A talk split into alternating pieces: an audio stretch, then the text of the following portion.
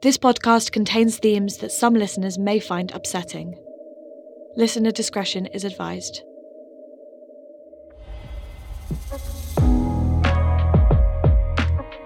This is Anthems.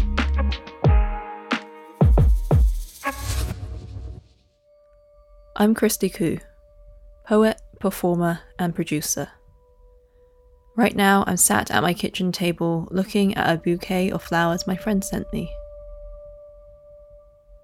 Your word of the day is ascension. I'm not sure what will kill me first the virus, the loneliness, or the racism. I've been thinking about those who look like me, those who have been attacked, those who have had their homes and businesses graffitied, those who have had fists and fires thrown at them. When the enemy is invisible and cannot be fought with violence, bodies are assigned to write out anger on. This fear isn't new. It's just been amplified. I have been long familiar with this fear in the pre COVID 19 world. The fear of going outside because who knows which stranger will appear at what point to attack you. Of looking up every new location, country, city, or neighborhood to check racism rates before going. Wearing sunglasses, low caps, ducking eyes down to try and hide your race wondering if you can rewrite your body language, code switch until you get whiplash, adjust your accent until you're so fluent people let you be. Those same people who pose amongst our landscapes take from our culture, sorry, appreciate. Those who eat our food and then use the same mouths to spit on our people. I'm told it's paranoia given it won't happen to you. It's not guaranteed. It only needs to happen to me once. Do not tell me to swallow my fear when you are not regularly force fed it. The danger will not end post lockdown, post cures, when or if science gives us miracles and vaccines are distributed there will be no end date for racism against East Asians. Across the world, racism rates against East Asians have exploded. According to the South China Morning Post, quote, in the first three months of 2020, police say there have been at least 267 recorded hate crimes against Chinese, East Asian, and Southeast Asian people in Britain compared with 375 in the whole of 2019. Thousands more are believed to have gone unreported. End quote. In Australia, Anti Discrimination NSW have recorded a surge in anti Asian racism during the coronavirus pandemic. In America, there have been case after case of abuse, property damage, and attacks, particularly fueled by the president's insistence on referring to COVID 19 as the Chinese virus or Kung flu. Despite the World Health Organization warning against racializing diseases, as he continues to ignore expert advice. The media deliberately uses East Asian people when reporting about the virus, even when the story has nothing to do with East Asian countries. As a result, children and elderly of East and Southeast Asian descent are targeted, attacked on the streets and in schools. There's been a huge increase in anti Chinese hate speech on online platforms such as Twitter. There's no point trying to clarify whether or not you're Chinese. Like people have ever bothered to try and tell the difference between us. The new do you eat dogs is do you eat bats? All foul things come from somewhere. How clean is your soul? I've been thinking of East Asian people who have been in my life, who are family members, friends, who have rolled their eyes or asked, What's the point? whenever conversations of representation, diversity, and unifying and supporting our communities come up. Those who have enjoyed being called the model minority for too long, who have never realized that we can so easily be the next group for scapegoating. Those who have enjoyed being treated as white with an exotic side by colleagues, who are now puzzled as to why those same colleagues started cringing away, covering their mouths and stepping back. Those who are realizing racism is not just a personal insult, but an attack on all of us. There's an idea that all people of colour sit together peacefully with our seasoned food and make white people jokes in harmony. We're not magically unified under the BAME umbrella. We've been put in the same boat. Don't know if we want to call the boat BAME or POC or Global Majority, etc. Don't know if we should be placed in the same boat in the first place. And in the meantime, have to figure out how to drive this thing and navigate all our issues. There has been a long splintering amongst communities of people of colour. Cathy Park Hong, who describes herself as a poet, writer, professor, and daughter of Korean parents, writes quote, In the popular imagination, Asian Americans inhabit a vague purgatorial status, not white enough nor black enough distrusted by African Americans, ignored by whites unless were being used by whites to keep the black man down. End quote.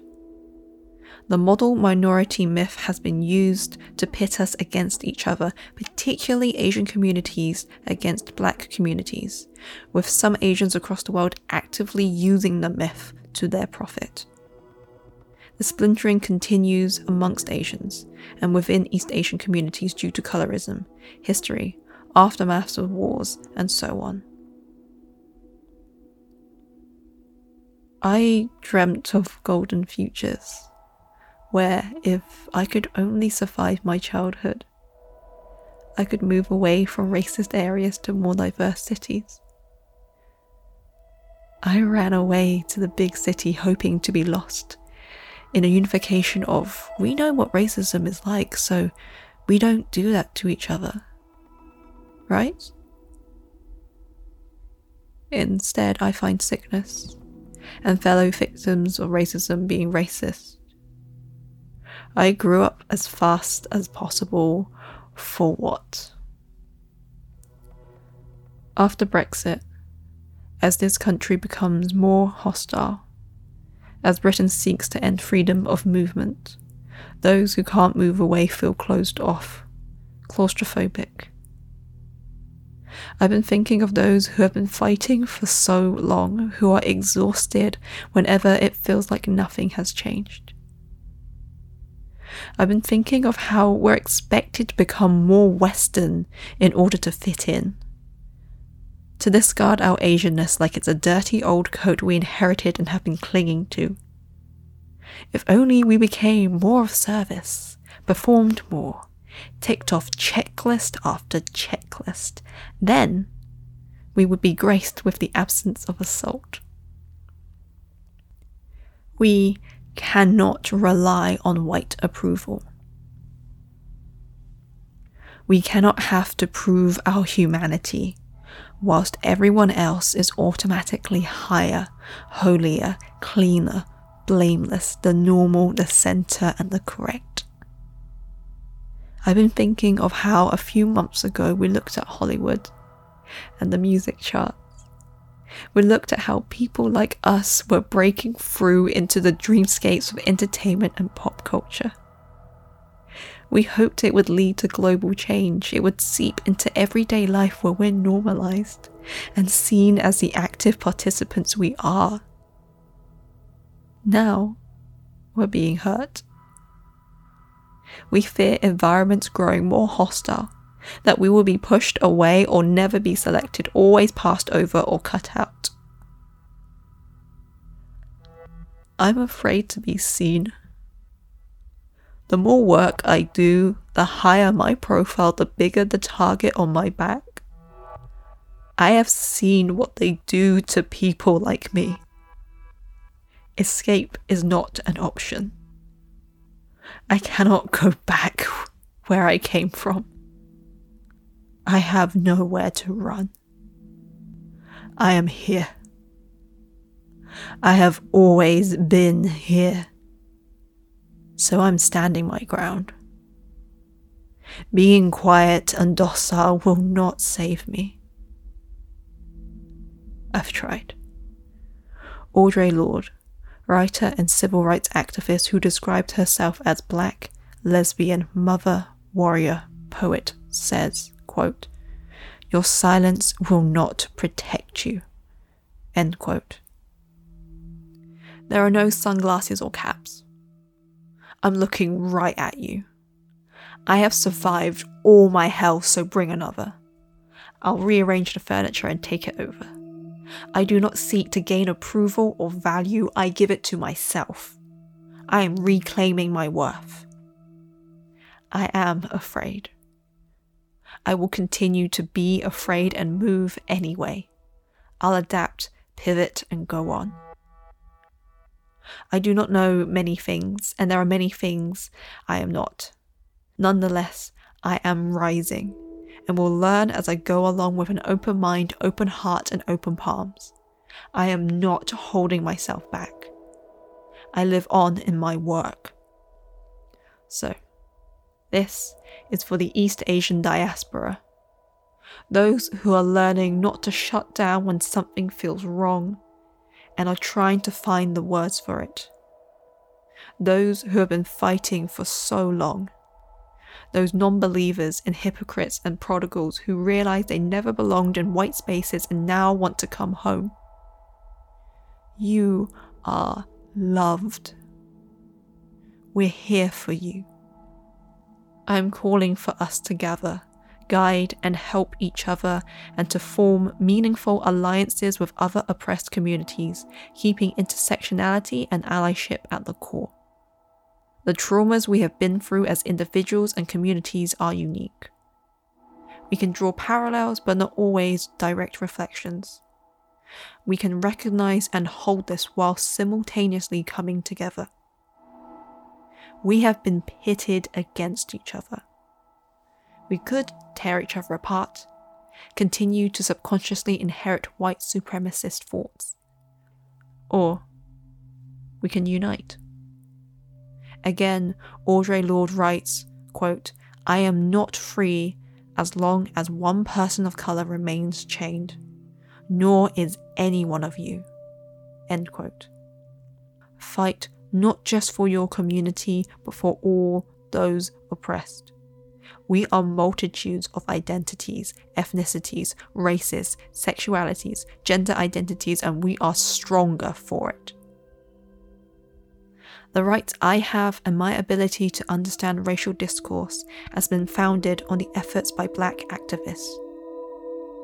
I have personally been raised, built, and championed by black creatives and black leaders throughout my life. Now I'm asking myself, how do I give back and support in useful, non harmful ways with the same radical generosity that I have been shown? How do I move on from solidarity to active allyship, and what does that look like? As I write this piece, I'm afraid I'm going to get things wrong. These issues are complex, far bigger than me, and I feel out of depth. I don't know every context and every nuance. And there's a temptation to not even try and engage but I cannot exclude them through fear of being wrong. I have to do the best I can with the knowledge and empathy I have now. Let myself and others learn from whatever happens, take it on board, and keep going. Our movement is inevitable and unstoppable. We're going to keep doing our work and bringing our excellence. We want to see it. We need it and we'll rise. We'll strengthen ourselves with joy. We'll come together. Make memes to keep laughing, try and recreate our childhood meals, speak every language we know, no matter how clunky they taste. We live through this. We inherit everything. Come take your thrones. Ascension. Definition Noun. The action of rising to an important position or higher level. With thanks to Tope Anonaga, Simran Upal, Amani Saeed, Gabriel Akamo, Alex Rouse, and Troy Cabida.